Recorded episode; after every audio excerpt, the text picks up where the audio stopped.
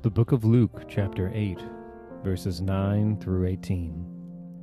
And when his disciples asked him what this parable meant, he said, To you it has been given to know the secrets of the kingdom of God, but for others they are in parables, so that seeing they may not see, and hearing they may not understand. Now the parable is this the seed is the word of God. The ones along the path are those who have heard.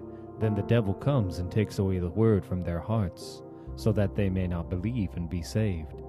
And the ones on the rock are those who, when they hear the word, receive it with joy. But these have no root. They believe for a while, and in time of testing fall away. And as for what fell among the thorns, they are those who hear, but as they go on their way, they are choked by the cares and riches and pleasures of life, and their fruit does not mature.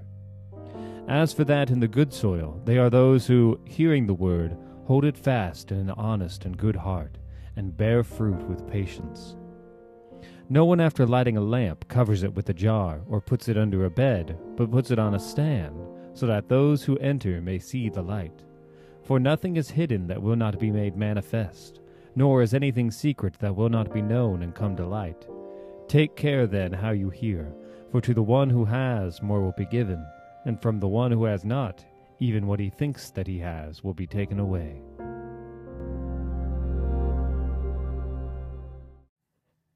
Why parables? Sometimes you just want Jesus to skip the coded language and teach clearly so that those who were blind would have a better chance of understanding and accepting Christ. One theory on why Jesus taught in parables is that in his boundless mercy, he did not want to heap further condemnation on those who he knew would reject his teachings.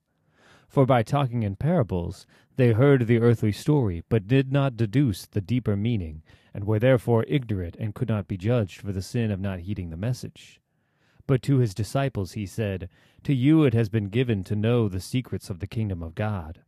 What secrets did he proceed to reveal? Four things the devil snatches away God's word and keeps some from believing.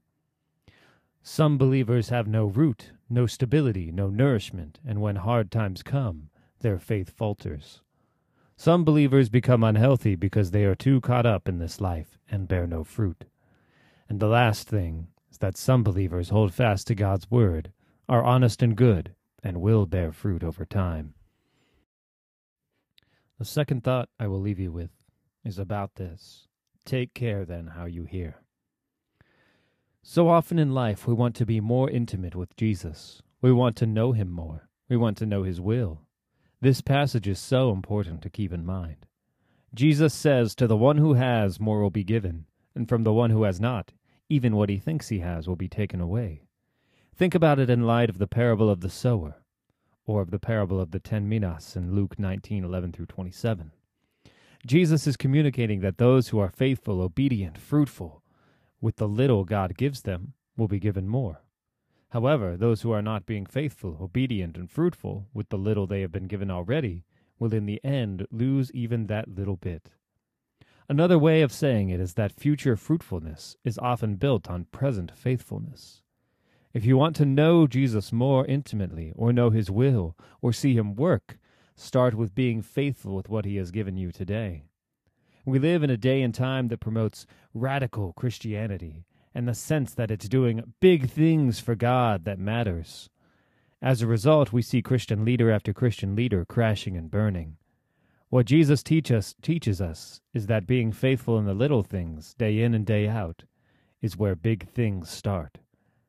A long obedience in the same direction is much bigger in the end and promotes true intimacy and depth in your relationship with Jesus. Take care, then, how you hear.